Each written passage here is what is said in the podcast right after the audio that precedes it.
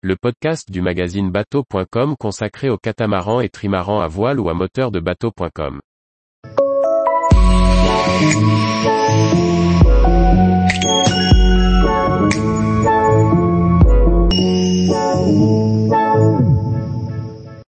Partageons ensemble vos retours d'expérience de vos bateaux. Par Briag Merlet. La variété de la flotte des bateaux de plaisance est immense. Comment s'y retrouver et comment choisir la future embarcation de ses rêves dans un marché foisonnant?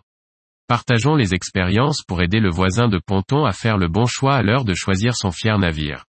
Les salons nautiques et leurs bateaux neufs rutilant des grands rendez-vous de l'automne, à La Rochelle, à Cannes ou ailleurs, ne sauraient faire oublier que la réalité des ports de plaisance est tout autre. Les bateaux de plaisance enchaînent de nombreux propriétaires dans leur vie, et heureusement. Le bateau d'occasion est la réponse économique et écologique à de nombreuses questions. Pour le néo-plaisancier, il est la porte d'entrée abordable au plaisir de la navigation. C'est aussi l'intelligence écologique de privilégier le réemploi au neuf. Mais une fois cela dit, comment faire le bon choix? Pour cela, rien de mieux que l'avis d'un propriétaire. Vous aurez remarqué la naissance ces dernières semaines de la série, Mon bateau d'Oka. Avec elle, nous avons décidé d'être le lien entre vous, lecteurs, et ces fameux propriétaires connaissant leur bateau. Chaque vendredi, nous vous présentons l'un des nombreux bateaux d'occasion, qu'ils soient à voile ou à moteur, qui occupent les corps morts de nos littoraux et les pontons de nos ports.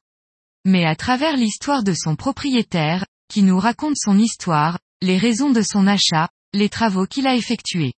Le plus honnêtement possible, il met en avant les points forts de son bateau à ses yeux, mais aussi, même si c'est plus dur, ses défauts.